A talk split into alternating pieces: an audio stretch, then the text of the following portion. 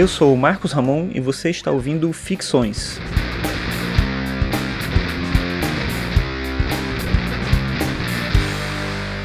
Esse é o episódio 82 e hoje eu vou falar sobre estética e liberdade.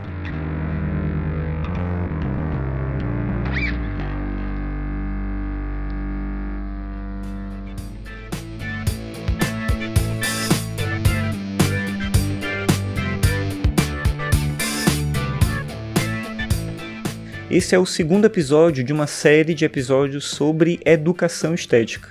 No episódio 81 eu falei sobre isso, e foi o primeiro episódio desses episódios que eu estou chamando aqui de série de educação estética, que foi um episódio que eu falei sobre o conceito de beleza a partir do Kant. E hoje eu vou falar sobre a relação entre estética e liberdade a partir do Schiller. É, essa discussão ela vem motivada pela minha participação no segundo encontro de educação estética do IFB, que é a instituição em que eu trabalho, a gente discutiu um pouco dessa ideia de educação estética na atualidade em alguns autores clássicos, e são esses autores que eu trago aqui para discussão no Ficções em três episódios, no 81, no 82, que é esse agora que você está ouvindo, e no 83, que vai ser um episódio sobre Nietzsche. Mas enfim, hoje a ideia é falar sobre estética e liberdade. O Schiller é um autor que viveu no século XVIII e pegou o comecinho do século XIX. Ele nasceu em 1759 e morreu em 1805. Ele não era um filósofo de formação, inclusive em vários textos ele menciona isso, principalmente na obra dele, que é a obra mais mencionada nessa questão da estética dentro da filosofia, que é o livro Educação Estética do Homem. Mas tem outros textos que ele fala um pouco sobre isso, e alguns textos em que ele fala sobre a tragédia, ele também relaciona estética e liberdade da mesma maneira que ele faz dentro do livro Educação Estética do Homem. Mas, como eu dizia, ele não era um filósofo de formação e se mostrava dessa maneira. De qualquer forma, eu acho que isso é interessante porque é bom que alguém que não é da filosofia, mas que tem um vínculo direto com a arte, fale sobre a arte. Porque senão a gente acaba perdendo essa possibilidade de ter a vivência junto com a reflexão, que é um pouco do caso que eu acho que acontece no Kant quando ele fala sobre a arte especificamente. E aí o Schiller usa uma, uma relação entre a questão da, da filosofia, da poesia e da ideia da verdade que está presente na poesia, que é uma ideia muito parecida com algo que está presente no Aristóteles. O Schiller diz o seguinte, abre aspas, o poeta é o único homem verdadeiro, e o melhor filósofo é tão somente uma caricatura dele. Fecha aspas. Essa citação do Schiller se parece muito com algo que o Aristóteles fala na Poética, quando ele diz que o poeta é mais filosófico, a poesia é mais filosófica do que a história. Porque na visão do Aristóteles, a poesia ela se refere ao conjunto da humanidade, enquanto a história ela se refere a uma narrativa sobre uma circunstância específica, sobre um momento específico. Então a poesia teria uma forma de alcance que a história não tem. O Schiller vê essa mesma relação, só que ele estabelece essa relação entre a poesia e a própria filosofia. A poesia ela é a possibilidade da gente compreender a natureza humana em qualquer instância. Talvez a filosofia muito presa ao conceito, ela nos afaste do essencial, que é essa conexão com a subjetividade. Já a poesia ela nos puxa para isso, ela nos aproxima dessa ideia. Nessa relação da poesia e do texto poético, ele chega numa ideia que eu acho que é bem interessante de pensar que a estética tem conexão direta com a ética, principalmente no aspecto da liberdade. Na visão do Schiller, a liberdade moral decorre do reconhecimento de si. Então, eu me torno livre quando eu me entendo e me compreendo como um ser humano livre. Daí uma necessidade de junção da estética com a ética.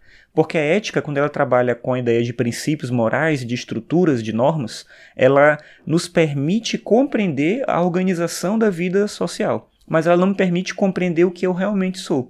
O que me permite compreender o que eu sou e quem eu sou é a estética, é o vínculo com a arte. Então, a sensibilidade nesse sentido é uma condição para a ética, como é uma condição também para o desenvolvimento de toda a racionalidade.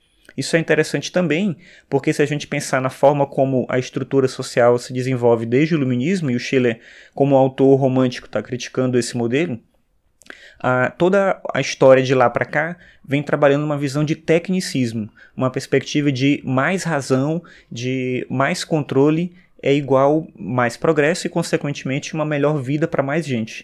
Só que a análise que ele faz já lá, e eu acho que ela faz sentido hoje ainda, é de que sem estética, sem o vínculo com a arte, sem a experiência da sensibilidade, a gente não consegue perceber isso de forma integral. Na verdade, eu consigo apenas me relacionar com o mundo, vendo o mundo como algo separado de mim, e, mas não consigo me relacionar comigo mesmo. Então a gente perde em duas instâncias. A gente perde na relação com o outro, porque a gente não consegue ver o outro como alguém também dotado de sensibilidade, dotado de uma identidade própria, e a gente não consegue se enxergar como alguém que detém também uma identidade, detém características e perspectivas de vida muito específicas. Então, é a estética, é a arte que nos permite isso. Logo, sem arte, a equação é mais ou menos essa. Sem arte, sem liberdade, sem liberdade, sem ética. E a gente vive num mundo pior na maneira como a gente pensa a educação hoje, o lugar da arte, a arte é muito lembrada e associada com o entretenimento, que não tem problema. Mas o valor da arte para o Schiller está principalmente no fato de que ela nos permite tornar a vida social uma vida mais digna, mais justa, mais bela.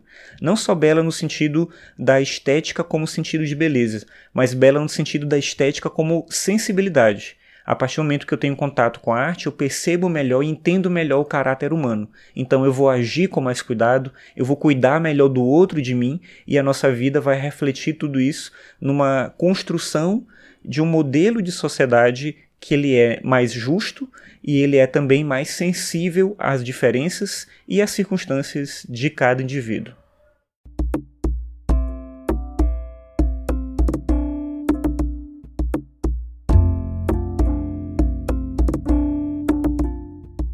Obrigado por ouvir mais esse episódio. Esse foi o episódio 82 do Ficções. Lembrando que você pode acessar todos os episódios em marcosramon.net barra ficções. Você pode também acompanhar o podcast no Twitter, no podcastficções. Então é isso por hoje. Obrigado pela sua audiência e até a próxima.